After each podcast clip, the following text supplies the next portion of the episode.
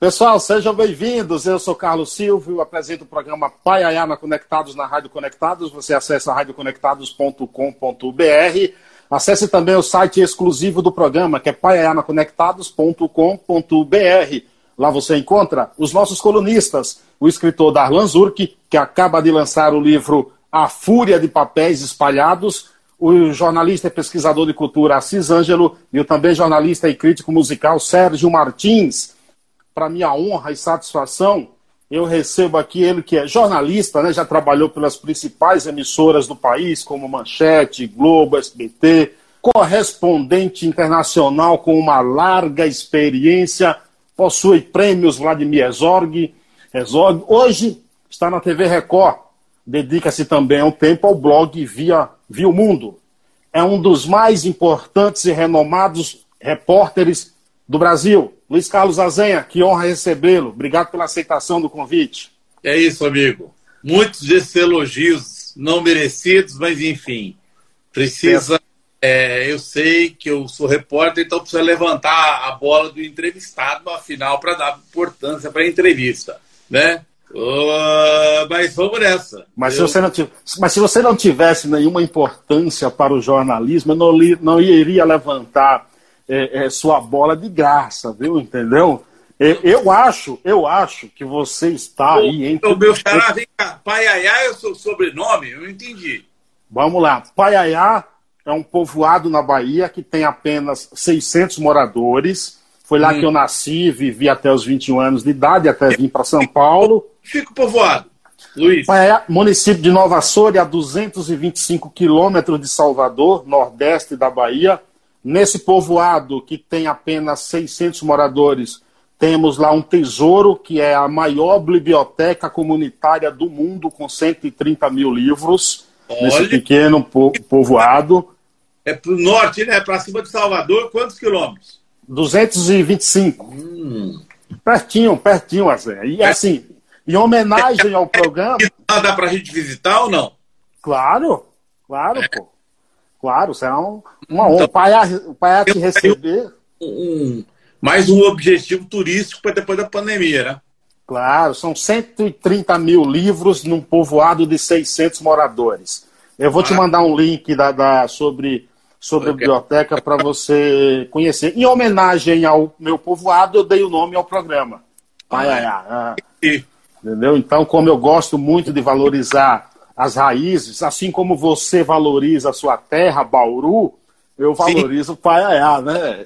O grande Bauru. Bauru, muito bem, muito bem. Azéia, Fala. prazer enorme é, recebê-lo novamente.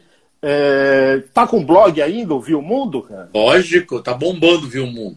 Tá, o blog tá firme e forte, temos nosso público classe AA, que nos acompanha desde o começo dos anos 2000 e agora uma presença melhorzinha um pouquinho no YouTube. A gente não faz o blog atrás de milhões, não. A gente quer nosso público fiel, que é um público que nos acompanha já desde há 20 anos praticamente. Desde Como é que você deu o início? Por que, que foi criado o blog? Ah, então, eu estava morando em Nova York, morava num apartamento em Nova York, lá em frente às Torres Gêmeas que caíram. Uhum. E aí é, eu era correspondente e eu comecei a receber é, a encomenda do Rio de Janeiro para fazer reportagens sobre assuntos internacionais, mas era 50 segundos. A Zenha faz, faz uma reportagem sobre a situação no Iraque, mas 50 segundos. Eu comecei a ficar. É, comecei a ficar frustrado é a palavra, com a falta de tempo para contar as histórias que eu queria contar na televisão. Sim. Por isso é que nasceu assim, viu o mundo que você não viu na, na você não viu na mídia, porque eu pegava tudo aquilo que eu não aproveitava na televisão, escrevia um texto, publicava no meu blog. E aí, assim foi bem devagarinho. Me lembro muito bem, por exemplo, de quando, de quando eu atingi 100 leitores mensais eu vibrava, nossa, eu falava, Deus do céu, 100 pessoas estão me acompanhando. E depois foi crescendo, crescendo, crescendo, como diz aquela música, me absorvendo. E tá aí. E agora são milhares e milhares e milhares de leitores do tamanho de um, de um jornal, vamos dizer assim, de um jornal grande e divertido. A, a ideia do nome, viu o mundo tudo junto ali, como é que surgiu? É, bem pretencioso até o nome, né? Mas era, era isso um pouco, porque eu, eu tinha viajado já muito pelo planeta todo tinha histórias que eu ia contando, recontando, rememorando. Histórias de aqui, aqui em cima, ó, Muro de Berlim, que eu estava lá o dia que caiu, aqui é Copa do Mundo de 2002, eu engana, com a torcida ganense. Aqui é a União Soviética, minha coleção de selos soviéticos, e assim por diante, coisas que eu, que eu tinha histórias. E aí por isso que eu pus esse nome. Achei que também era um bom nome, que chamava atenção. Por que não um livro com essas histórias? Hã? Por, que não, por que não um livro com essas histórias? já tem, é, já tem, eu fiz um livro porque nos anos 2000 eu ganhei uh, um prêmio que era o direito de lançar um livro sobre o conteúdo do blog.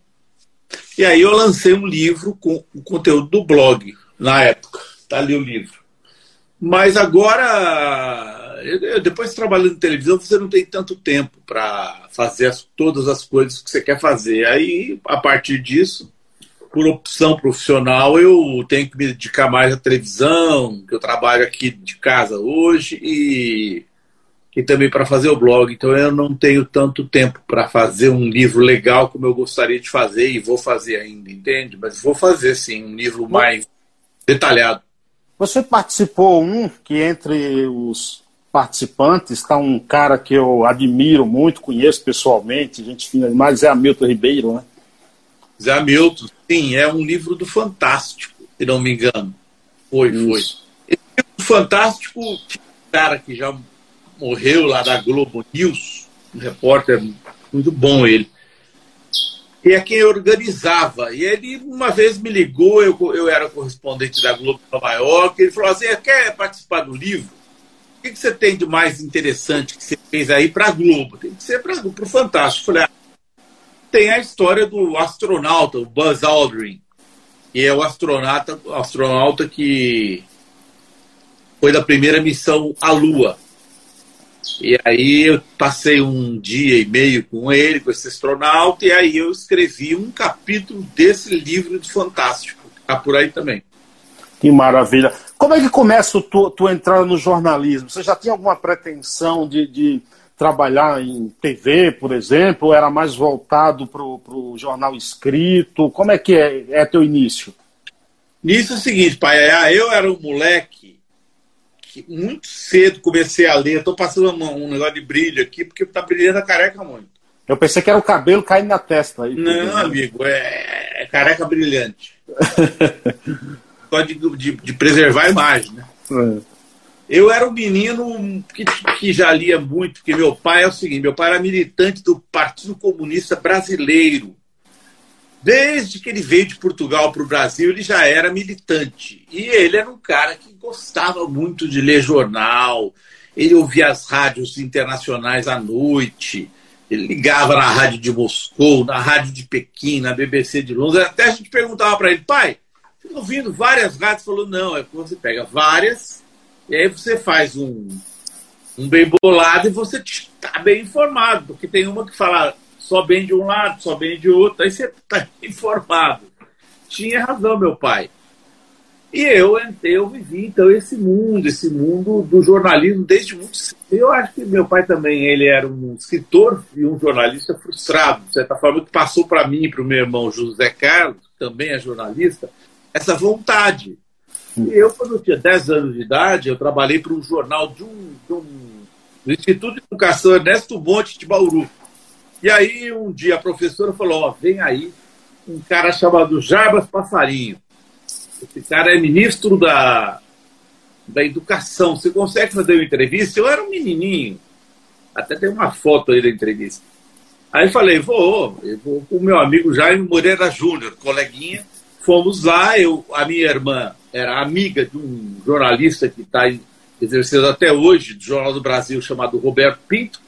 O Roberto Pinto estava em Bauru, por acaso, ele trabalhava no Rio de Janeiro, no Jornal do Brasil. Ele falou: não, não, vem aqui, vem aqui, me acompanha. Aí foi, ele nos empurrou na frente, assim, na comitiva, e nós esticamos um gravador e fizemos duas ou três perguntas para o Jarbas Passarinho, que era o ministro da ditadura militar.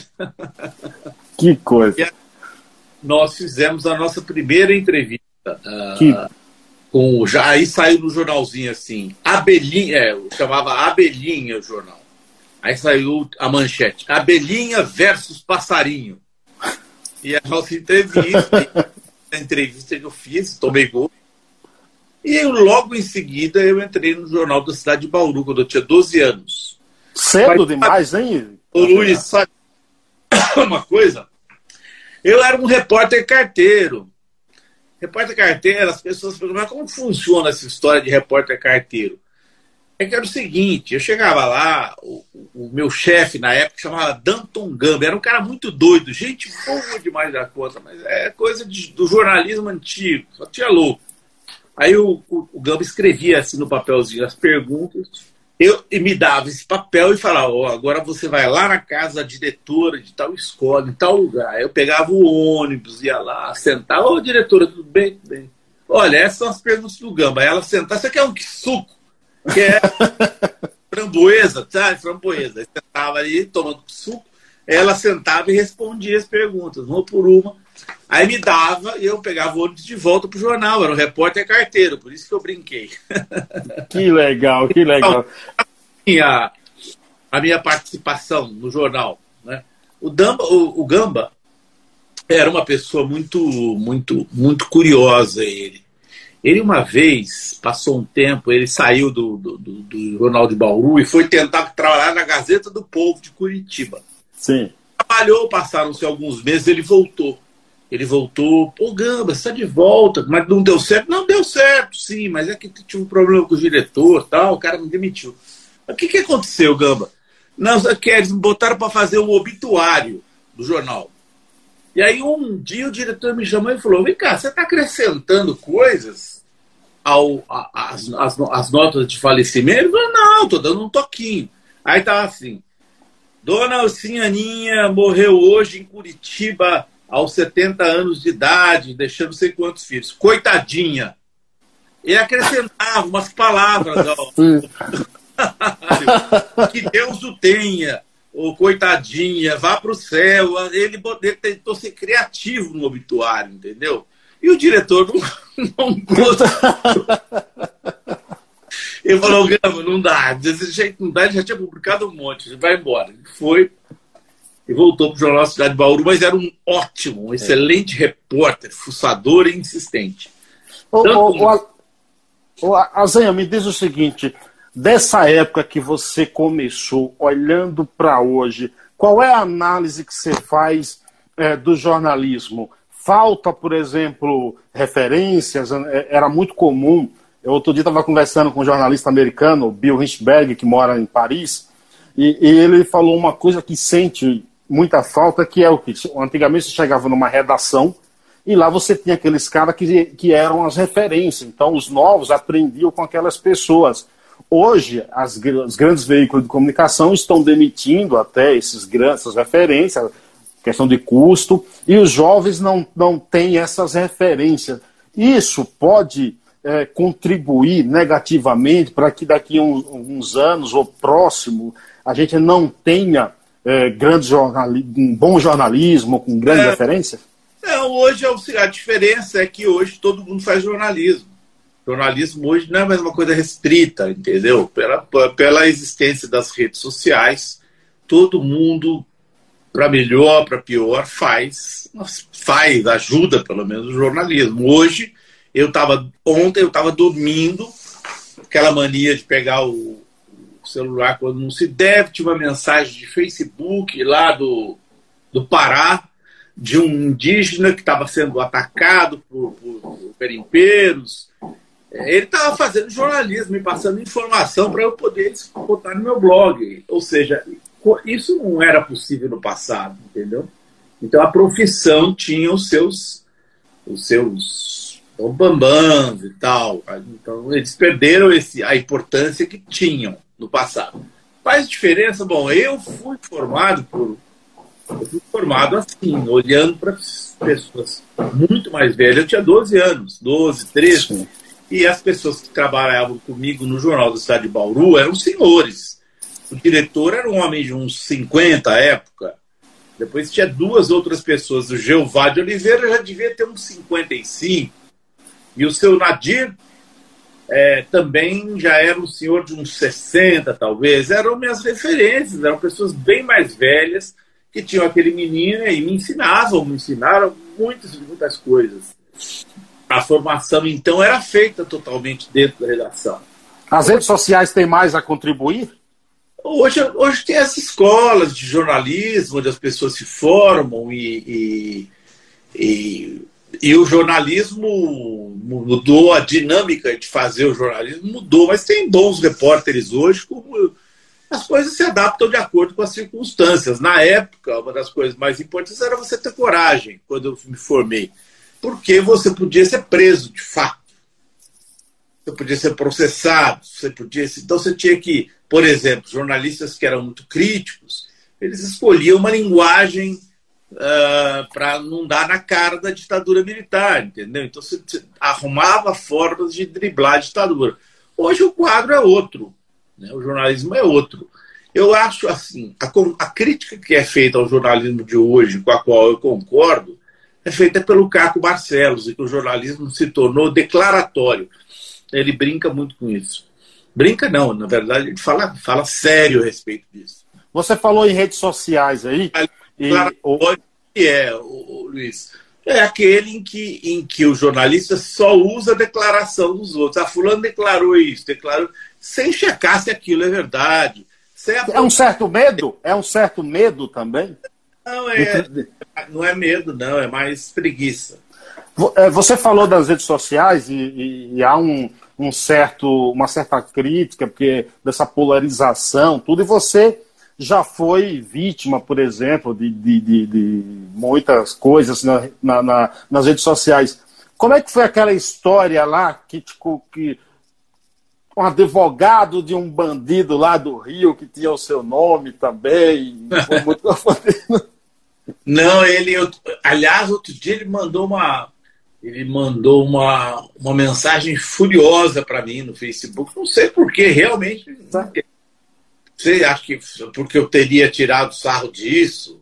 Mas não, nunca falei mal dele. Ele só simplesmente ele tinha um nome idêntico ao meu. Era o Luiz Carlos Azenha. E, e na hora do crédito, da, eu fiz a reportagem, e aí na hora do crédito, a, a a TV Record colocou Luiz Carlos Azenha, advogado, e Luiz Carlos Azenha, repórter. Nós tínhamos um nome. Estava na reportagem.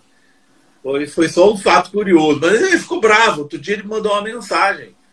Você tirou um sarro da minha cara? Não, pelo amor de Deus, não tirei sarro. Apenas contei uma coisa que para mim foi extremamente curiosa, que foi o fato de duas pessoas na reportagem terem o mesmo nome. Ter, ter o mesmo nome. Você falou em coragem aí do jornalismo.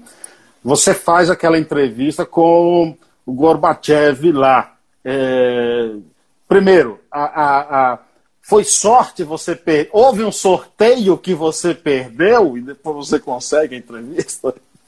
Então, não, é, supostamente os soviéticos, que era a União Soviética na época, fizeram um sorteio entre Globo e Manchete para ver quem é que entrava oficialmente, porque havia um número limitado de jornalistas que poderiam participar da entrevista com Gorbachev. Éramos. É, acho que eles tinham autorizado umas 50 pessoas e tinha muita gente em Moscou. Imagina, era o primeiro encontro do Reagan com o Gorbachev, primeiro encontro de cúpula entre líderes dessas duas potências há muitos e muitos anos. Não tinha acontecido com Brezhnev, nem com o Andropov, nem com o Chernenko, nem com nenhum dos antecessores. Então aquele era diferente. Então veio gente do mundo todo. E a gente perdeu, de fato, o sorteio. Quer dizer, eu não sei se houve o sorteio. Eu sempre desconfio que nem sorteio houve. E no dia seguinte, portanto, eu falei para minha editora, falei, ó, não vai ter nossa presença física lá na, na, na entrevista coletiva. Vou entrar lá Associated Press, United Press Internacional, a Globo vai representar o Brasil e assim sucessivamente. Ela falou: ah, então faz o seguinte, esquece o assunto. Eu dou aqui por, por, pelo Rio de Janeiro, eu tenho todo o material das agências, eu dou uma reportagem aqui, gravada por aqui, e você fica livre aí em Moscou para você fazer uma reportagem sobre um outro assunto que seja curioso, que pode ir para o programa de domingo, por exemplo. Por que, que você não entra no Kremlin, já que é uma oportunidade muito rara de um jornalista entrar no Kremlin, principalmente ocidental, que é um lugar super fechado, porque isso você consegue entrar no Kremlin? Falei, não, no Kremlin eu consigo. Então, você entra no Kremlin, vamos falar da fortaleza, das igrejas que, que não funcionam mais, que estão só ali, mas não, não tem função religiosa, o que, que é o Kremlin, afinal, e papão. E aí a gente faz uma reportagem bem bacana para o domingo. Falei, pô, pode ser. E foi nessas circunstâncias que aquele dia a gente acordou e foi para o Kremlin para fazer uma reportagem. Aí estávamos filmando tudo ali na região, entramos no Kremlin e começamos a fazer, mostrando a, a, as igrejas que não tinham, não funcionavam, funcionavam apenas como museus.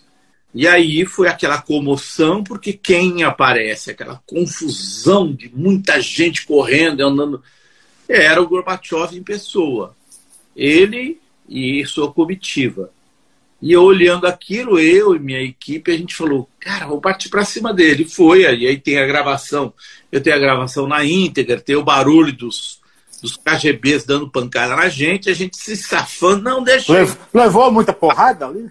Ah, tinha uns. uns uma, uma, eles dão. Um, não sei se você viu, que a polícia brasileira faz isso também, dá um, um, te, um teco aqui no peito, que dá, depois dói demais isso aí.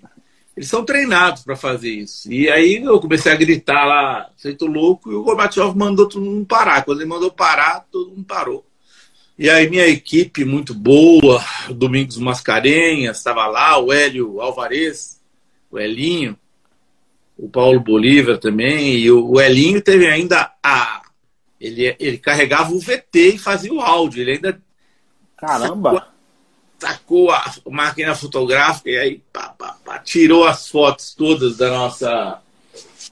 Aliás, eu estava organizando hoje aqui as minhas fotos. Vai fazer um livro de, com fotografias históricas? Eu estava tentando, pelo menos, não perder fotos aqui, não, porque é, o, o que aconteceu aqui comigo é que eu fui fazendo uma coleção tão grande de fotos que eu acabei meio que me perdendo nelas, sabe? Sim, sim, sim.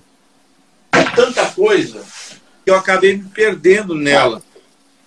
Agora, Zé, quais são, quais são os fundamentos, quais são as, os, as bases para umas características para uma boa reportagem? O que é preciso oh, para produzir uma boa reportagem? E ou não? Ó, e, tá vendo, tá vendo. Boa.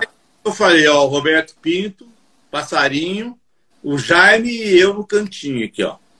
Boa. Foto histórica. Aí, cadê o do Gord? Esse é só, só, só o Sarlin na China. Aí do Gorbachev tá aqui, em algum lugar nesse. nesse... Ah, tá aqui. Ah, foto especial, né, Azé? Peraí, deixa eu ver. Aí, tá vendo? Aê, boa. Gorbachev, o, aqui é o Rodrigo, é o Domingos Mascarenhas, meu cinegrafista. Aqui no cantinho é o Elinho, o Hélio Alvarez. Eu, barbudo aqui. De cabelo, né, Zinha? Tinha cabelo na época. E aqui, a pessoa que fez, que fez a tradução era o, o embaixador dos Estados Unidos no Canadá. Porque quando eu cheguei no Gorbachev mesmo, quando ele deixou a gente chegar perto, eu perguntei em inglês, em vez de eu não sabia russo. Eu perguntei, Mr. Gorbachev, whatever. Eu fiz uma pergunta qualquer. Ele falou, Nepanemayo, que é em, em russo, Nepanemayo, não te entendo. E ficou aquela situação chata para burro, porque eu perguntava em inglês, falava Nepanemayo. Aí, para nos socorrer esse embaixador, porque, embora o Gorbachev fale inglês, do ponto de vista de diplomacia, não é legal o presidente de um país falar na, na, no idioma de outro. De outro né? é, Sim. Os protocolos, os protocolos. Sim. Então ele, ele ficou esperando. Aí veio o embaixador e falou: não, deixa aí, eu começou a traduzir. Pô, que bom é isso. Não é, não é o embaixador é, Yakovlev. Tem, tem, um, tem um tradutor, um embaixador como tradutor, que maravilha, né? Privilégio, né? Importante politicamente, Alexander Yakovlev. Era um Agora, cara que a cabeça do Gorbachev para seguir com a abertura, etc. E tal. Agora, quais são, quais são é, é, o que é preciso para produzir uma grande reportagem? Quais são as bases de uma boa reportagem? Depende. Essa aí foi sorte nossa, né? É... Eu passei a fazer, depois de um certo tempo de, campo, de carreira, passei a fazer muitas reportagens investigativas. Uma das melhores que eu fiz foi recentemente, foi com os indígenas, mas não apenas com eles, Munduruku, no Pará. A gente fez uma reportagem para o Jornal da Record sobre o, a contaminação causada pela, pelo mercúrio que é usado para capturar o ouro. E aí nós fomos para o Pará, fomos para o Acre, atravessamos a fronteira da Bolívia, fomos para o Peru principalmente, Madre de Dios, uma cidade onde tem muita exploração, regiões onde, onde já houve contaminação tanto de pessoas quanto de, de peixes é, pelo, pelo mercúrio. E aí isso foi muito estudado pelo meu companheiro Lumes Única, que é peruano. Ele já tinha, ele estudou muito o assunto, a gente já tinha os entrevistados, então, sim, a pesquisa e o conhecimento prévio do assunto é essencial. E também o que você quer mostrar que outros não mostraram. Então, não dá para fazer uma grande reportagem no chute. Porém, tem uma coisa: eu sempre fui um repórter que preferi não produzir tanto, mas ir a campo bem informado, mas ir lá para constatar no campo a notícia. Hein? Eu acho que isso aí, às vezes a gente mesmo fazendo assim se surpreende com o tema porque vai descobrindo, uma coisa puxa a outra. Aí vamos, e eu gosto, eu, eu pessoalmente prefiro muito improvisar o caminho, quando você tem tempo e quando a emissora sua banca despesa, que é tudo muito caro hoje. Aí você tem, uma, às vezes, uma mudança de uma viagem, um avião, ou que são custos altíssimos, 4, 5 mil reais, e aí tem que ter alguém por trás bancando isso. Você tem pão na Globo, agora na TV Record, também produzindo grandes reportagens. Você já teve textos que não foram censurados, ou, entre aspas, aqui, e quais a, as diferenças entre o tempo que você estava na Globo e hoje na Record? Bom, Luiz, é o seguinte, é, você tem que pensar que a imprensa brasileira, se você for ver os livros de história, a imprensa brasileira nasceu com a vinda de Dom João VI para o Brasil. Ele aqui no Rio de Janeiro fundou a imprensa oficial. E desde então, nunca a imprensa brasileira deixou de ser, de certa forma, dependente do Estado brasileiro, para verbas especialmente. A imprensa brasileira sempre teve uma relação muito próxima com o poder. Né? O Brasil é um país de oligarquias, inclusive hoje o Le Monde, que é o diário francês, publicou uma reportagem sobre as oligarquias brasileiras. Então dizia, né? Começava com o deputado Bonifácio de Andrada, que já teve não sei quantos, trinta e tantos parentes que foram deputados, ministros do Supremo. E, e, e, e essa reportagem do Le Monde narra né, a família Sarney, a família do Ciro Gomes lá no, no, no, no, no Ceará. A, a CM na Bahia. Da Bahia, na sua Bahia, especialmente ele é citado, os ACM são citados aí. No PT não encontrou, mas eles citaram a família Tato. Você, você deve ter ouvido falar, foi o Tato. É uma família que é muito forte na Zona Sul, numa região específica de São Paulo, tem muito voto. E onde isso... eu moro, onde eu moro aqui, por exemplo, na Zona ah, Sul. É? Então são, são quatro irmãos que todos eles têm votos, têm votos, eles se elegem. Aí um é vereador, outro é federal, outro é estadual, outro é aí, e assim, então sempre. É, ele cita isso, e essa é verdade do Brasil. As oligarquias brasileiras, elas detêm o um poder muito, muito forte. E se você fizer um cruzamento entre oligarquia e concessão de rádio e TV, aí é que você vai dar risada. Por quê? Dar risada não, chorar. Porque é uma tristeza. Porque existe um encontro muito forte entre as oligarquias e as concessões de rádio e televisão. Foram dadas para as oligarquias. Elas mantêm, boa parte do domínio que elas mantêm é em função do fato de que elas têm concessão de rádio e TV.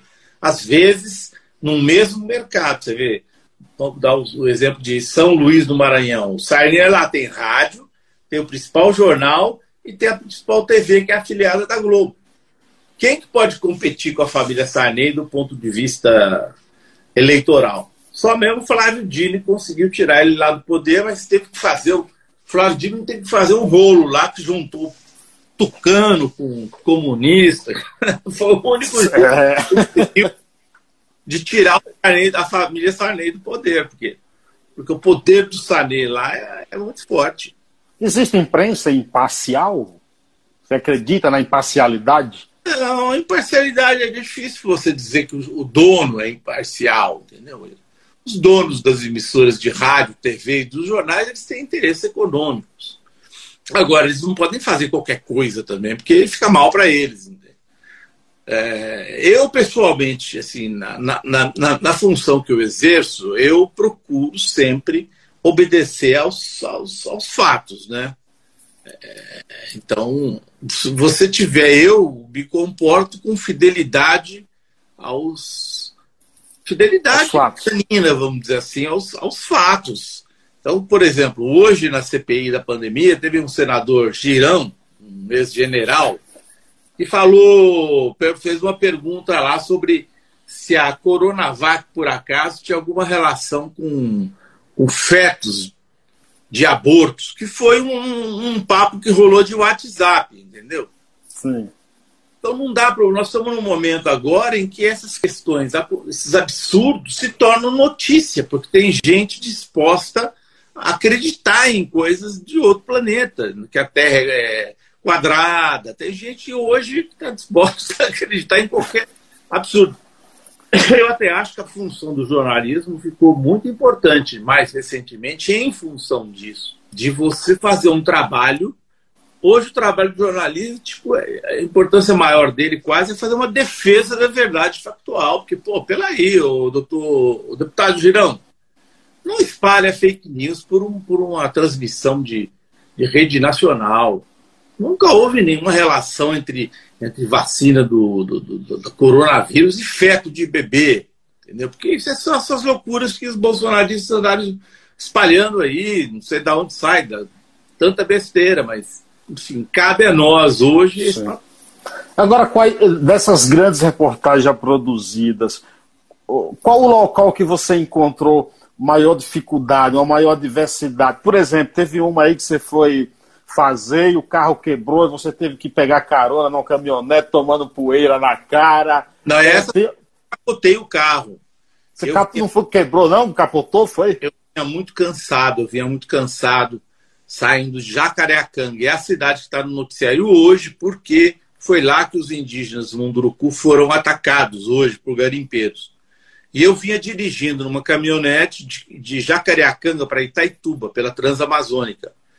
E eu tinha dito um pouquinho antes de sair para o Lumes Única, que é um repórter investigativo que me acompanhou, eu falei, Lume, vamos ficar mais uma noite aqui em Jacareacanga e a gente vai amanhã cedo. Já, a gente ia sair 10 da manhã, são 6 da tarde. Tem que resolver coisa, enche o tanque de gasolina, faz isso, faz aquilo. Ele falou, não dá, cara, não estou sentindo segurança aqui em Jacareacanga para ficar mais uma noite, a gente já está várias. Estou achando que a gente aqui corre um pouco de risco. Vamos tentar ir à noite mesmo? Falei, tá, você acha que vai? E aí eu fui eu tocando o carro. Era uma caminhonete muito boa, alugada, e em determinado momento, depois de umas quatro ou cinco horas de uma viagem que deveria ser de umas oito ou dez, a Transamazônica era o seguinte, ela é usada muito por caminhões, principalmente. Então ela não tem duas faixas que você. Bom, primeiro que ela é de terra. É, padrão, então, né? É, é, ela é terrão. Aí você tem uma faixa feita praticamente pelos caminhões. Eles vão amassando a terra e fazendo uma faixa só. Então já é uma coisa perigosa, porque fica banco de areia dos dois lados e uma faixa para você andar. E a certa altura tinha uma subida muito grande e uma curva para a esquerda, que obviamente eu não antevi. Eu vinha, eu subi com o carro. Quando entrou na curva para a esquerda, eu fiz a curva, mas ali eu me confundi, não estava correndo muito. E aí caiu no banco de areia e eu tentei consertar e desconcertou. Eu sei que quando a gente viu, a gente ca caiu numa ribanceira. Caiu, o carro bateu de bico assim no chão e virou, pum. É uma caminhonete dessas muito boas de hoje. Tem uma, uma, uma boa muito boa de na, na, na, uma armação como se fosse um carro de corrida, né? De todo de ferro. Sim, sim, sim. Não amassou, mas a gente ficou de perna pro ar, preso pelo cinto. E aí teve que tirar o cinto e, e, e, a minha preocupação muito grande aqui no banco de trás estava um cacique e o filho dele que tinha problemas é, problemas um retardo, eu não sei exatamente o problema que ele tinha. A preocupação é que ele não tivesse que ele tivesse de cinto, não tivesse ferido, mas quando eu vi que ele estava legal, perguntei sim. Aí a gente se tranquilizou, abriu as, conseguiu abrir os vidros, porque o carro continuou funcionando. E aí nós saímos e fomos para a beira da estrada. E aí deixamos lá os, os dois indígenas e voltamos para aí pegar o equipamento, naquela escuridão. E eu e o. Muita coisa estava na, na, parte traseira, então precisava entrar por baixo, cavar a terra para entrar. Foi uma, uma odisseia. Uma, uma aventura, né? Odisseia. Fora a gente acabou deixando para trás. Tipo, eu tinha um gravador, eu falei, ah, deixa, já procurei, não acho. Meu óculos, não acho mais, deixa pra, deixa pra aí. Vambora, porque a gente tem que pegar uma carona. E assim foi, passou um tempo. E aí veio um caminhoneiro, que é, falou que ia chamar uma outra pessoa, aí veio uma, uma caminhonete pequena, nos pegou e nos levou para um posto. E curiosamente, ele nos levou para um posto de garimpeiro. e é onde nós dormimos. Ele dormiu lá no posto de garimpeiro. Todo revoltado, doído. Até Cheio de poeira. No dia seguinte, a gente pegou um carro de linha. E o carro de linha é muito comum no interior do Brasil, qualquer lugar que você vai tem, né? Que nem essa vanzinha que leva para a periferia de São Paulo. Só que não tinha vaga para todo mundo sentado na frente do carro de linha. E dois tinham que ir sentados na caminhonete, atrás. Aí a gente, obviamente, não ia deixar os nossos indígenas atrás e a gente na frente, colocamos eles lá na frente, nós dois sentamos atrás e viemos. Tomamos uma surra de poeira durante umas 5 ou 6 horas.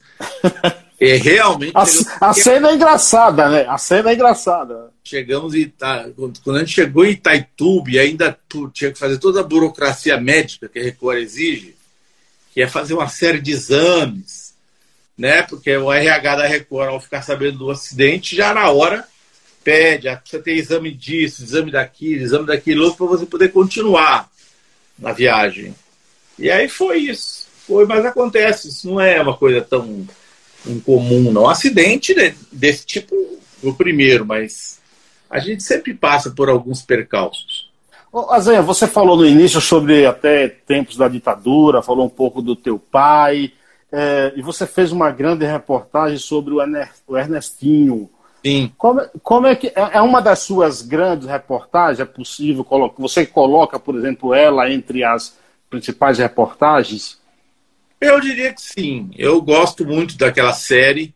Foi feita é, pelo Edgar Luqueta, que é o cinegrafista, Márcia Cunha, é, que foi a editora, depois pelas produtoras é, enfim, o que, eu, o, que eu estou tentando explicar é que uma reportagem de televisão como aquela envolve muita, muita gente, né? De bastidor. Em geral, o repórter coloca o rosto na reportagem, mas tem muita coisa acontecendo. Os, os investigativos que não mostram rosto. Sheila Fernandes, que era uma das produtoras que trabalham muito nas marcações e resolvem problemas por telefone. E, e, amigos que ajudaram muito naquele caso, né? Alguns amigos como Ivan Seixas, que foi preso político, me ajudou muito para fazer aquela reportagem. Ele abriu muitos caminhos com gente que não queria dar entrevista, mas como era o Ivan o intermediário dava, eu acho que foi que foi uma contribuição. Essa eu acho que foi uma contribuição à história, vamos dizer, no sentido de que eram, eram histórias não muito conhecidas. A revista Brasileiros fez uma reportagem, não tão ampla quanto a nossa, algumas páginas da revista, e a gente decidiu ampliar em cima das brasileiras. A gente conseguiu acrescentar um monte de coisa e tal. E isso acaba virando o quê? História, porque vira uma referência para os pesquisadores. Depois disso já saiu um livro só sobre depoimentos de crianças. Quer dizer, você acaba fazendo parte do resgate de um pedaço da ditadura que estava escondido. Quer dizer, as pessoas não conheciam quem eram essas crianças, o que, que elas passaram, qual foi o trauma. Porque uma coisa, Luiz, que, que acontece muito é o seguinte: há uma discussão aí, e até a Folha de São Paulo fez uma, um editorial muito infeliz em que a Folha escreveu o seguinte: é, dita branda. No Brasil não foi a ditadura, foi uma dita branda, na verdade. Mas o que é importante lembrar é o seguinte: a ditadura no Brasil, lá em 64, ela não, ela não, ela não visou só os mortos, desaparecidos, esses combatentes ela prejudicou milhões e milhões de brasileiros. O objetivo inicial da ditadura, o principal, foi promover um arroxo salarial, como a gente está vendo agora de novo no governo. O que, que eles queriam? Eles queriam fazer o que eles fizeram: desmontar sindicatos, prender as lideranças sindicais, desmobilizar os trabalhadores para que as multinacionais que estavam chegando no Brasil conseguissem mão de obra gratuita. Então a ditadura, você fala, pô, mas ela sempre há essa estúpida comparação. Não, mas espera aí, na Argentina morreram tantos, no Brasil menos. Portanto, aqui foi pior. Não. A ditadura aqui foi, foi traumática. E o que dizer daqueles que foram vítimas é, e que não aparecem? Que são os, todos os parentes dos que foram presos ilegalmente, dos que foram torturados, desaparecidos, ou no caso meu pai. O meu pai era uma pessoa que era do Partido Comunista Brasileiro, o partido estava na ilegalidade. O meu pai era completamente contra a luta, luta, armada, portanto, ele nunca pegou em arma, ele sempre acreditou na briga política, né, na disputa política.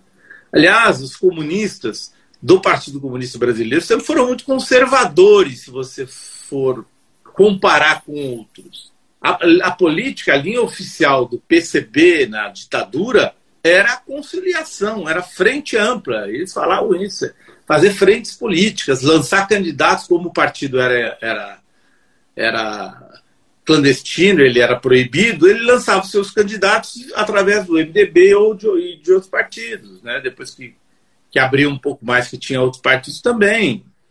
Então o Partido Comunista era conservador, vamos dizer. Ele não era, ele não queria, não tocava o terror, ele não pegava em arma tal. No entanto, por causa de, uma, de, de ter sido fichado uma vez nos anos 50, ele passou a ser acompanhado pela polícia política. Então foi de 52, quando teve uma busca e apreensão na minha casa, em Oswaldo Cruz, no interior de São Paulo, até 85, porque entrou pela ditadura. Então, de 52 a 1985, são 33 anos, o meu pai foi vigiado por nada, na verdade. Ele nunca teve nenhum ato de violência política, ele nunca pregou derrubada de nada, ele tinha, ele pregava, ele propunha, não, ó, vamos, esse candidato é melhor que aquele lá, vamos fazer isso, ele fazia campanhas políticas, é, tinha sua militância assim no partido, mas ele não era uma pessoa. E, no entanto, vejo o dano que foi causado, não só a ele, como a todos nós. Outro dia, os irmãos conversando, que são cinco, a gente dizendo, gente, o que a gente aguentou nesse período, principalmente 64, que foi o golpe, e depois 68, que foi o fechamento mais do regime da, da, da ditadura, ou sabe, você sabe que o que você viver todos os dias na expectativa que vai entrar um cara aqui na sua casa sem avisar nada, sem mandar. E fazer o que, que eles iam fazer? Eles não iam procurar arma porque não tinha. Eles iam pegar livro a grande arma nos livros. Então, Os livros, né? Era uma coisa bem bizarra, porque eles viam. Um dia eu cheguei na minha casa vindo da escola, era do Ernesto Monte já, ginásio, eu acho que era por volta de 68. Foi quando meu pai ficou preso um, pouco, um pouquinho mais de tempo. E eu entro na minha casa. Bom, primeiro tinha um cara armado com a metralhadora na, na entrada de casa. Depois tinha vários. Quando eu entro na sala de casa, estava meu pai, acho que uns dois ou três policiais. E eles escolhendo que livro leva, levava. Mas era muito. Levava. Entendeu? Porque, tipo, porra, pegamos o comunista. É... Finalmente pegamos o comunista. Vamos pegar as armas dele. O que, que era? Livro. Livro. Aqui, ó. Olha o que eu mandei fazer com, com, muitos deles, ó. Ó, que maravilha. Só de sacanagem, meu pai falava, ó, eles entravam em casa e pegavam um livro com capa vermelha. Podia ser romance, qualquer coisa, capa vermelha, que eles achavam comigo. Aí quando meu pai morreu, uma, uma, parte da coleção veio, aí eu meti uma capa vermelha. Só que, ó, deuses, túmulos e sábios. Não tem nada a ver com, com comunismo. História da escravidão. Aí eu fiz sacanagem mesmo, botei tudo capa Se tiver Você... no Brasil, já sabem as capas vermelhas. Você sente a liberdade de expressão e, e de imprensa ameaçada hoje? Você vê algum sinal disso? Ah, eu acho que a liberdade de imprensa, sim, sim, com certeza o governo Bolsonaro é uma grande ameaça à liberdade de expressão. Você numa manifestação que aconteceu no Rio, você vê ameaças de processo contra o Celso Barros, com o Luiz da Folha, por, por, por artigo de opinião. Ah. E, e, no, e, no, e, no, geral, assim, os poderosos usam muita justiça para ameaçar a liberdade dos jornalistas pelo bolso, ou seja, através de processos judiciais. Então, está muito judicializada a questão do jornalismo. Então, jornalistas independentes hoje correm sério risco nessa questão jurídica, principalmente, porque um cara pode discordar de você, te amarrar com um processo durante vários anos, fazer ter um gasto que você não tem dinheiro para bancar. Isso estou dizendo. Então, isso desestimula muito uh, pessoas que gostariam, às vezes, de fazer jornalismo investigativo, que é uma necessidade Sim. muito grande que o Brasil tem. Né? Finalizar aqui, qual, como é, qual a frequência das atualizações teu, no teu blog, para quem quiser acompanhar, Zé? Ah, todos os dias, toda hora, sempre que tem notícia. Eu tenho um, a nossa equipe é super reduzida, somos pouquíssimos é, trabalhando no, no, blog, cada um em casa. Mas a, é, o meu blog ele não é um blog que tem a intenção de dar a manchete do momento tal. Eu, tenho os grandes portais que fazem isso. O que a gente sempre tenta dar é um ângulo meio diferente do que é visto oferecer uma alternativa de leitura da leitura que é feita oficialmente sobre um fato. Por exemplo, está todo mundo falando, ah, o Estadão, por exemplo, está falando, ah, existe uma briga muito grande aí entre o, os, os, os, militares e um dentro do governo quer punir o general que foi à manifestação. Vai no... O meu blog tem, tem reproduzido colunas de um, de um jornalista que diz é, que nós temos no, no governo Bolsonaro, na verdade, um partido militar disfarçado. E ele argumenta, e eu acho que ele tem razão, que esse partido militar, depois de ficar afastado 20 e tantos anos da política, que foi em 85 o fim oficial da ditadura militar, que os militares voltaram para ficar no poder. Não talvez da mesma forma que exerceram o poder antes, mas que eles estão aí disputando cargo, disputando privilégio e interferindo diretamente na política. Quando você tem esse tanto de ministros militares, e eu, eu não sou contra o ministro ser militar em si. Uh, o problema é que nós tivemos uma ditadura de 20 e tantos anos. E os militares brasileiros, ao longo dessa ditadura, sempre se colocaram acima da lei, tanto é que eles mataram, torturaram, desapareceram e não foram punidos e, e isso persiste. Então, quando você tem uma casta militar com esses crimes nas costas, com a incompetência, porque eu brinco no Twitter, eu falo, ó, a chance que o brasileiro está tendo agora é de ver como foi a ditadura sem censura. Porque a ditadura era assim também, era incompetência, era corrupção. na construção das transamazônicas, roubaram muito dinheiro. Os militares mesmo, os coronéis, roubaram, roubaram em muitas obras, na CAPEM. Sabe o que é CAPEM? CAPEM era um pecúlio dos militares. E a CAPEM, sem, sem é, concorrência pública, ela foi contratada para retirar madeira na construção da usina hidrelétrica de Tucuruí que inclusive nem serviu aos interesses brasileiros. Tucuruí foi construída pelos militares para dar energia elétrica não para o povo brasileiro, mas para grandes empresas internacionais de produção de alumínio, que até hoje estão instaladas no Maranhão, lá no norte do Brasil, no Pará e no Maranhão. Alcoa, essas é que eles estavam beneficiando, não o povão brasileiro. Quem que mandava? Eram os militares. Essa KPM foi, foi contratada para retirar a madeira que ia sobrar no lago. Só que a KPM retirou, recebeu 100% e retirou só 20% da madeira. O que aconteceu com o resto? Apodreceu embaixo d'água e criou um problema químico muito grande, inclusive porque poderia corroer as, as turbinas da, da, da, da, da nova hidrelétrica. Então, essas histórias não são contadas. Todo mundo fala, pô, não, no tempo do regime militar não tinha corrupção. Pelo amor de Deus. Até o último fio do cabelo. Você pode levantar 15, 20, 30 casos de corrupção profunda, que nunca, porque eles, eles tinham a censura na mão.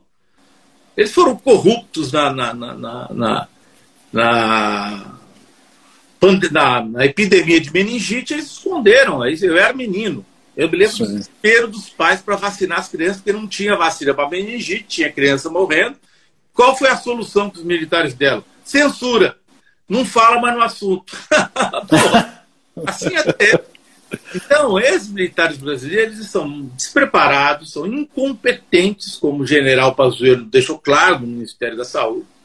Um cara que não era médico, jamais deveria ter assumido o ministério, são incompetentes, são autoritários, se acham, se colocam acima da lei, tanto no passado quanto agora, se colocam na hora e são um grande risco para o Brasil, porque eles são formados em academias cujo currículo é dos anos 50, anos 40. Eles até hoje enxergam um comunista embaixo da cama. O mundo já mudou, os americanos estão pensando claro. na, na, frota aérea deles lá da, na guerra nas, nas, estrelas, os chineses estão pensando em guerra pelo, sei lá, pela, pela, pela cibernética, Sim.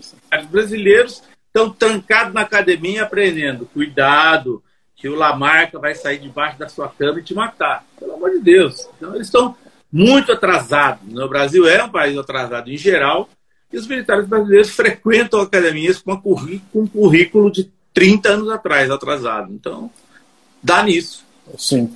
Qual reportagem você não faria novamente e qual sente orgulho de ter feito? Ah, sim. Que eu não faria uma vez eu fui induzido por más fontes a fazer uma reportagem contra o MST. O MST é, era uma interceptação telefônica ilegal. É, eu não sabia que era ilegal, eu não sabia a fonte. Era uma interceptação telefônica feita pelo secretário de segurança da época do governo do estado do Paraná. Essa interceptação chegou à Globo do Rio de Janeiro tinha lá os seus contatos. Depois desse secretário de Segurança do Paraná, cujo nome não me lembro agora, ele inclusive foi preso por envolvimento com quadrilhas de assalto a automóveis, de roubo de automóveis que mandava os automóveis para o Paraguai. Só sei que chegou na Globo do Rio, onde eu trabalhava nos anos 2000, um áudio.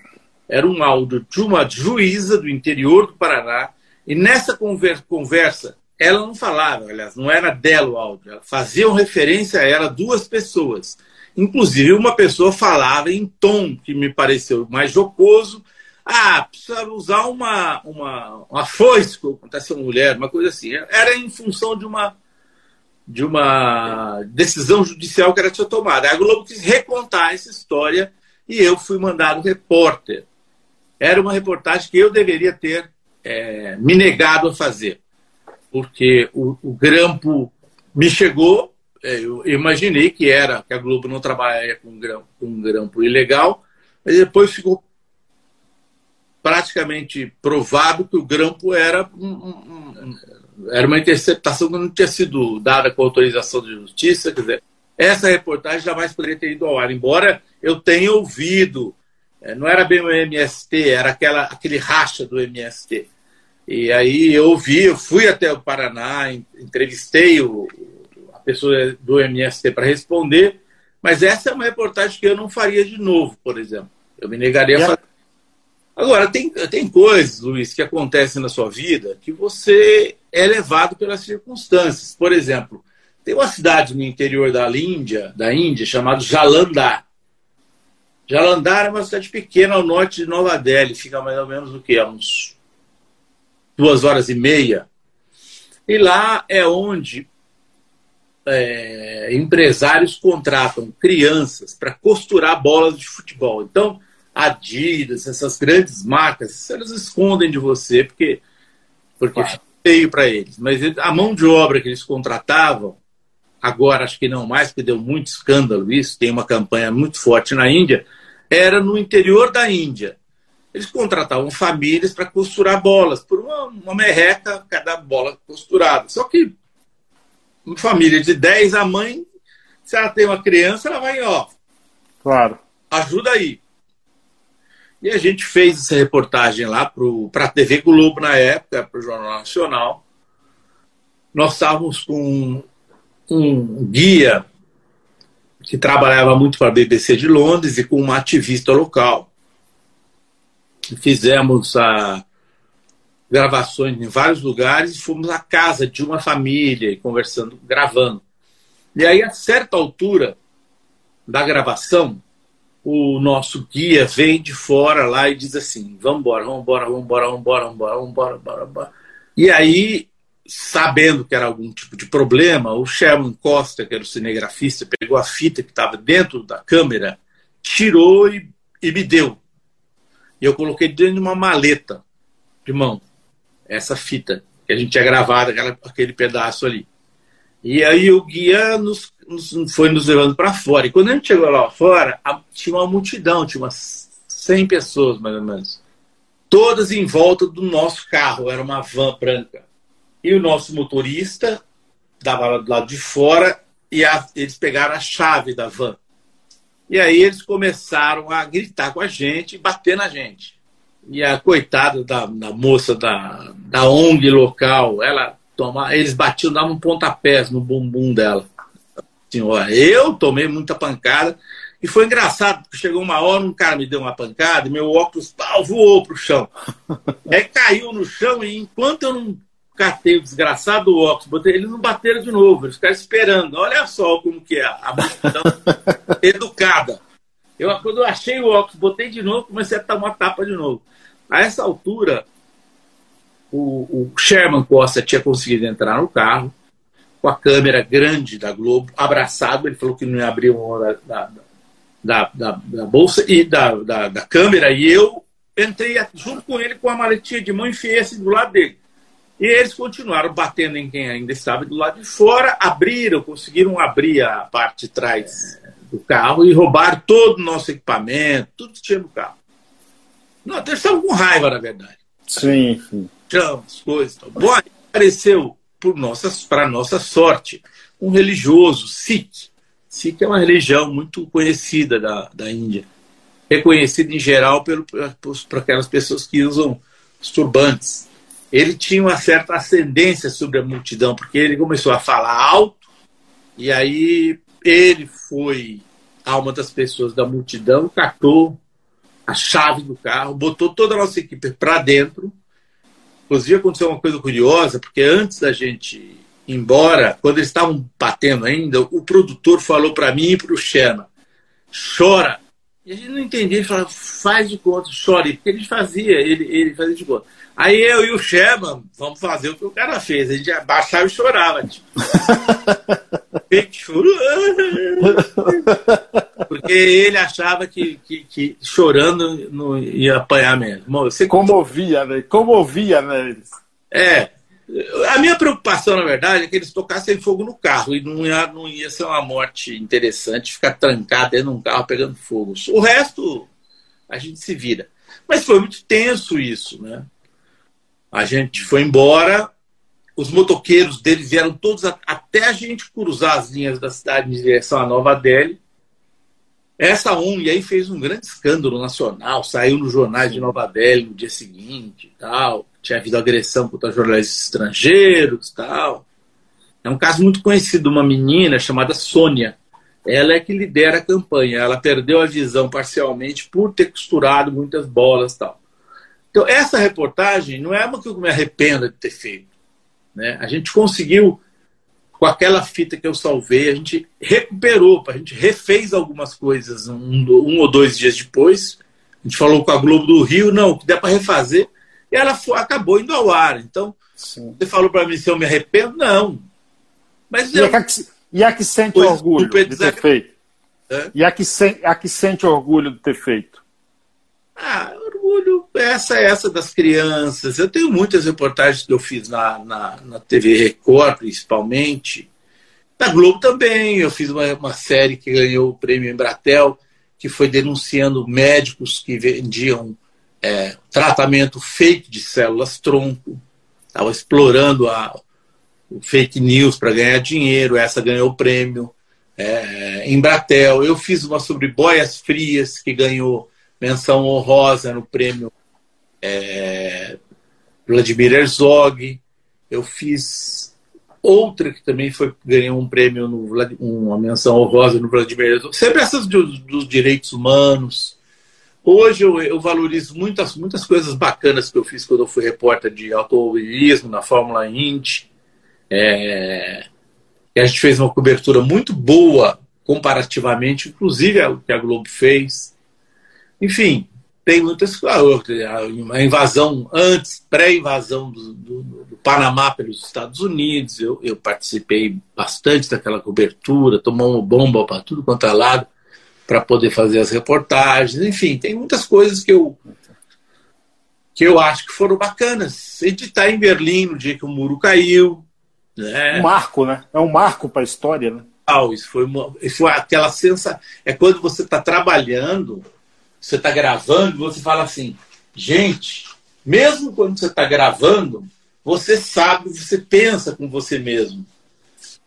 Eu, eu cara, estou participando de um negócio histórico, entendeu? São muitos e muitos anos que a gente tinha expectativa de que aquilo fosse acontecer, e de repente eu me vejo lá. Eu vou te mostrar uma foto aqui. Se eu achar, é você tem que... essa, essa coleção de fotos sua é sensacional, hein, Azé? Ah, tem muitas fotos boas. Ó, essa foto aqui. Sensacional. Eu aqui, Hélio Domingos, nosso tradutor alemão oriental. Isso aqui é Alemanha Oriental na época, Berlim Oriental. Sim. Essa fila do fundo aqui é fila de gente querendo passar para o lado ocidental para visitar pela primeira vez. Aí o que, que a gente fez? A gente pegou uma família lá de um professor e tal, de carro, e nós atravessamos para o lado ocidental para eles verem e tal, né? Tinha, a, a, existe uma, até hoje uma desigualdade muito grande e uma mudança claro. De filosofia também, né? Porque Berlim Oriental foi uma das cidades mais bonitas que eu conheci. Era linda Berlim Oriental quando ela era comunista, vamos dizer assim. Muito bom. Então, Azenha, Azenha, eu gostaria de agradecer, te convidar para ir ao Paiaiá também visitar a nossa biblioteca, que você deixasse uma mensagem final para esse humilde programa. Pai, eu vou à biblioteca com certeza. Acho até um tema muito interessante de fazer uma reportagem. Então, você pode esperar que. Você, você vai lá sempre? Todos os anos. Todos os anos. Então, de repente, a gente combina de estar lá ao mesmo tempo. A gente é, vai de carro ainda. Eu te levo no meu carro. É, é, é, eu passei 20 anos nos Estados Unidos faltaram acho que dois estados americanos para conhecer só, que eram a Dakota do Norte e do Sul. E aí, quando eu voltei para o Brasil, nos anos 2000, pela Globo, é, saí da Manchete, fui para a SBT e vim para a Globo. Eu falei assim, putz, eu não quero tanta viagem internacional, não. Eu, eu gostaria de realmente agora começar a conhecer o Brasil. E realmente conheci muito Brasil. Acho que eu só não pô, só não fui para Palmas, em Tocantins, até hoje. E pro Paiaiá, e pro Paiaiá também. Não, não foi, o Paiaiá é especial, né, amigo? É. Paiaiá é que nem Bauru, entendeu? Você deixa claro. apenas os convidados especiais para o Paiaiá. Eu quero te entregar um chaveiro do programa Paiaiá com o nome. Pois é, então. E aí, é, eu me dediquei, eu passei a me dedicar muito a essas viagens internas de automóvel. Fiz umas viagens pelo Ceará, outra pelo interior todinho do Piauí, é, São João do Piauí, atravessei, fui lá para o Maranhão, Imperatriz. Eu já fui para sempre de carro para lugares inacreditáveis do Brasil e uma delícia. E eu tenho um grande prazer sempre de fazer essas reportagens principalmente de automóvel. Eu, eu, prometo não capotar, espero não capotar de mais. Ó, eu, eu, eu, eu vou pro Paiá, daqui lá são 2.100. Ah. É, dirigindo, eu tiro direto, 26 horas. Então, é, você é novinho ainda, né? E tem essa barba grande aí que também dá mais poder, né? Dá energia, dá energia positiva. É, barba, barba. Você tem bastante poder, eu não, olha, tô barba rasa, cabelo pouco. Então, pode ir revezando na direção, tá? Durante o dia eu dirijo, você dirige nos, à noite. Com o maior prazer. Azéia, obrigado, viu, cara, pela tua disponibilidade, a gentileza de ter cedido esse tempo para esse papo. Gratidão. Grande abraço para você. Nos vemos em Paiaiá. Em breve. Um abraço. Obrigado tchau. a todos, gente. Tchau, tchau. Um abraço, Azéia. Tchau. Mais podcasts como este você encontra no site da Rádio Conectados, radioconectados.com.br ou no seu aplicativo de podcast favorito.